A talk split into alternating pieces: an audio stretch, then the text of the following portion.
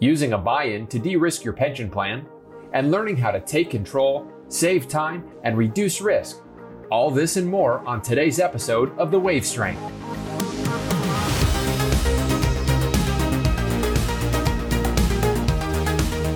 Welcome to The Wave Strength, innovative pension solutions for a secure retirement.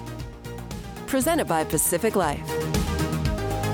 All right, everyone, thank you so much for joining us today on another episode of The Wave Strength. Like the topic we're going to be discussing is stabilizing your pension during mergers and acquisitions. And with us today is Russ Proctor with Pacific Life. Russ, thank you so much for, for joining us today. I'm very excited to, to talk to you about this. Yeah, my pleasure. Thanks for having me here. Absolutely. So, give me a little background and give our listeners some some background uh, into your experience in the financial industry, Russ. Sure, yeah. So I've been with Pacific Life now for about nine years. And, and prior to that, I spent over 25 years in the pension consulting world. So I'm, I'm an actuary by background, mm-hmm. worked a lot with pension plans, helping companies solve the various issues that come up around those, those pension plans and, and very excited to be with Pacific Life and some of the innovative solutions we've developed here before we, we dive deeper into stabilizing your pension during mergers and acquisitions, I think it's important that we talk about the buy-in. And, and if you could take a moment, Russ, and, and can you explain to our listeners exactly what a buy-in is? Sure, yeah. Buy-in is really an innovative tool that we found that helps in a lot of these de-risking situations. Really something that started in the UK first and is used pretty extensively over there. Okay. Really started being used in the US just in 2012.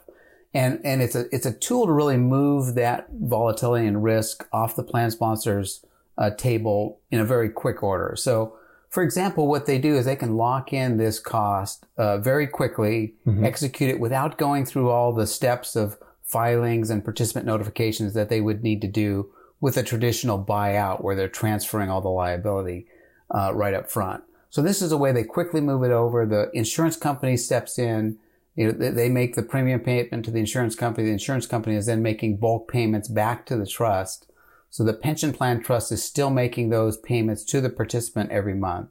So there's no change in what the participant sees. And that's how they can do it quickly without having to notify participants because it's really an investment at this point in terms of the pension plan. So a quick way to lock in that, that cost and that risk. Okay, interesting. So you can definitely see the benefit there of the buy-in as opposed to maybe the buyout. Um, but but you know, when would someone know that they need the buy-in? I mean, what point would they say, "Oh man, I, I need a, I need a buy-in"? You know, where does that come in?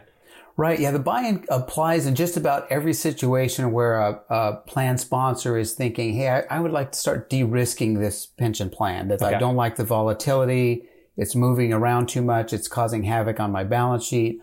I'm going to start some de-risking process to move this liability off my balance sheet. And the challenge is if they're terminating the plan or something like that, that could take 12 to 18 months.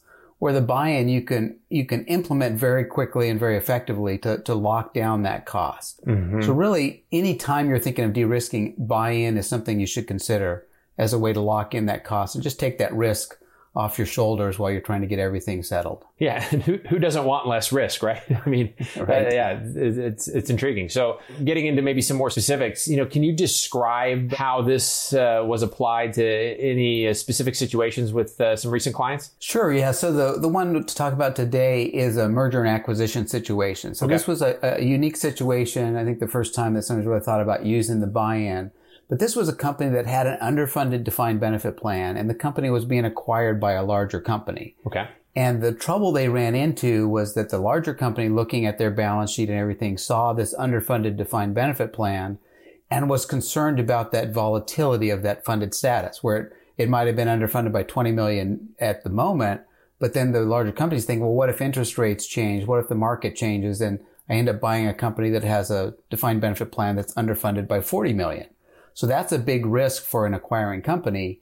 And that deal really was not going to move forward because they didn't like that risk. The whole, the whole acquisition was going to be off the table unless they could resolve that risk. Oh, wow. So they, yeah, so they contacted us uh, and working with a consultant of how, how are they going to resolve this issue? So we brought up the buy-in solution and met directly with the, with the executives and explained how that buy-in would work as a way to, to quickly lock in that cost. So if it's $20 million underfunded now, we can lock that in. They can fund that amount immediately, lock it down, And then later, when the acquisition is completed, they know there's not going to be a surprise there, that the cost was already Mm-hmm. locked down and paid for uh, before the acquisition was completed. And because of that buy-in, the, the speed in which they were able to lock that in, especially with the pending merger, I'm sure that was that was a, a big component uh, of that decision, a, a large deciding factor in that. Yeah, absolutely. Merger and acquisitions, I know they can move pretty fast and furious at sometimes Yeah. all on a very confidential basis. So they don't want to have to be sending out notices to participants and have people start to question, well, what's going on behind the scenes here? This was an investment decision for the pension plan to quickly lock it down, uh, get, get, get the price and transfer the premium very quickly. So it was all locked down in, in very short order. What were the benefits to the, to the company? Can you maybe just uh, you know list out what what some of those benefits were? Sure. Yeah. You know, as we mentioned, one of the key things is just locking down that first future cost of the termination because they knew as part of this acquisition, their, their plan was already frozen. It was going to be terminated by the acquiring company, but they were able to lock in that cost so that the acquiring company knew it, it's exactly 20 million they had to pay to fund the plan, lock down that cost, and then they could move forward with all the other steps of the acquisition and again, it's confidential. They didn't have to notify the participants at that time. They weren't rushing around trying to communicate what's going on. Yeah. They locked down that cost. Really gives them the time to file all the paperwork you need with the plan termination to, to put, put together the proper communication that you want for the, for the participants, not only for the plan termination, but as part of the whole acquisition and what's going on. There's lots of communication you want to take care of. And you're not rushed of worrying on what interest rates or markets are doing that during that time. You, you get to take control of that, really set the timeline that works for you to transition that plan off your balance sheet. yeah, you can definitely see the benefit of locking that in so that it, it- there isn't that risk, uh, there there isn't that ambiguity or concern, um, and also focus more time on the merger, right? Yeah, absolutely. That's look at the big picture. The pension plan is not the reason that these companies were merging together or being acquired. That they saw a bigger business reason for that. And there's a lot of effort in in transitioning one company to another company and merging them together, making sure you're building all the efficiencies that you you did for the whole purpose of the acquisition. So you don't want your focus to be the pension plan. The buy-in lets you move that off the table for as long as you need to. You lock down the cost, really focus on what you were trying to do for that merger in the first place, and then terminate the pension plan when it's right without worry about additional cost at a later point in time. So it really lets you take control of that whole situation. So to be able to have that buy-in, to quickly manage that risk, to lock in costs, that's huge. That's huge.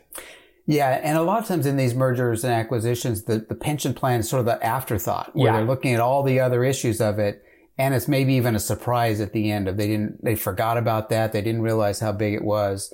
They didn't realize it until at closing time when all of a sudden they realized how much that funded status had changed. Mm-hmm. So anytime you're in a situation with, with an acquisition or a merger and you see that there's a defined benefit plan with one of the companies, that's a, an immediate red flag that you should, you should think about that. Think about the buy-in solution as a way that, hey, you don't have time to think about that. The buy-in can quickly lock that down, move, move that issue off the table and then f- focus all your energy on, on, uh on merging those companies together.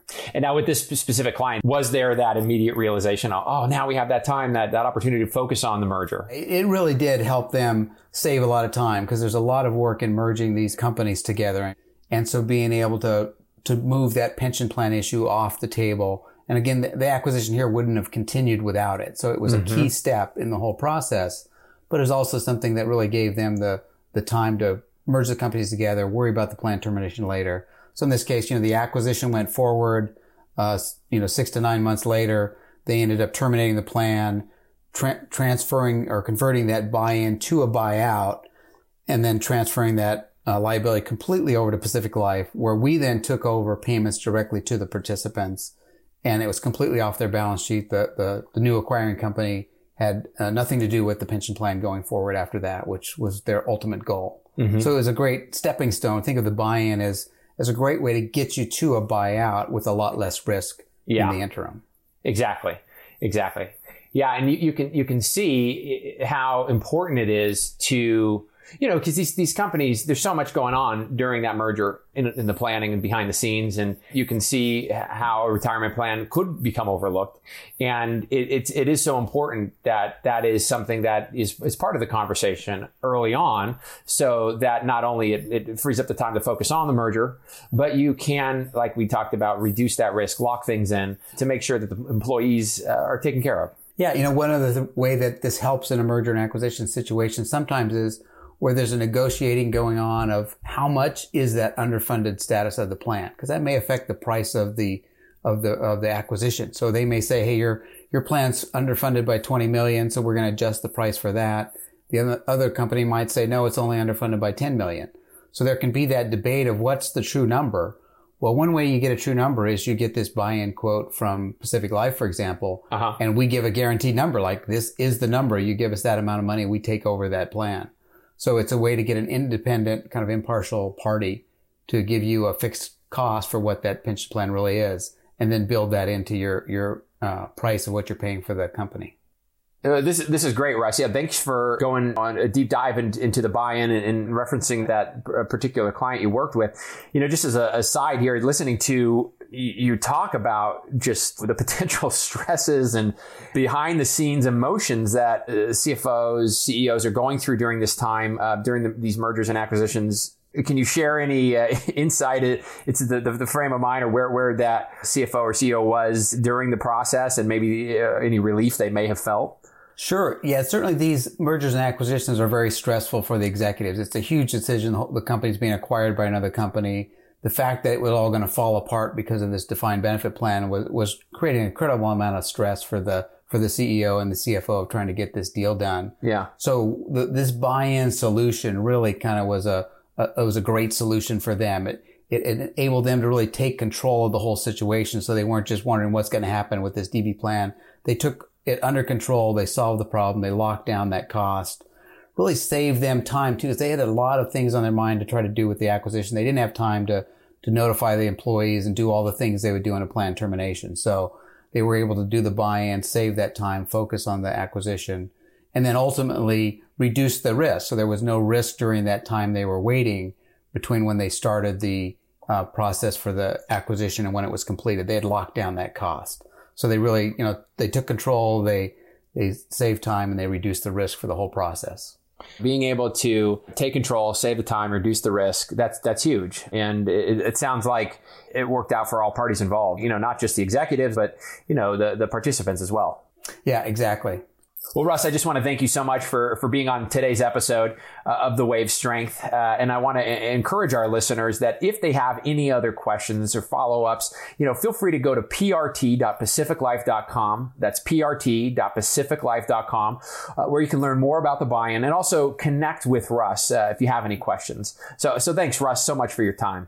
Thank you, Jamie. It's my pleasure being here today. So love, love talking about the buy in solution and really just all the solutions that we have. I like working with plan sponsors when they come up with issues related to their their pension plans, how we can solve them. We try to do it in an innovative way.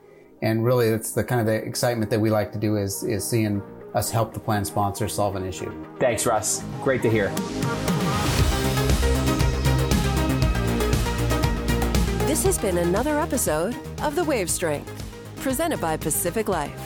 Don't forget to catch us on YouTube and make sure to subscribe. Although this podcast is presented by Pacific Life, the opinions and views expressed are those of the hosts and participants and do not necessarily reflect Pacific Life's views on any of the topics discussed. Pacific Life is a product provider. It is not a fiduciary and therefore does not give advice or make recommendations regarding insurance or investment products. Pacific Life, its affiliates, its distributors, and respective representatives do not provide any employer sponsored qualified plan administrative services or impartial advice about investments, and do not act in a fiduciary capacity for any plan. Pacific Life refers to Pacific Life Insurance Company, Newport Beach, California, and its affiliates, including Pacific Life and Annuity Company. Insurance products are issued by Pacific Life Insurance Company in all states except New York, and in all states by Pacific Life and Annuity Company. Product availability and features may vary by state. Each insurance company is solely responsible for the financial obligations accruing under the products it issues. This podcast was recorded on October 3rd, 2020.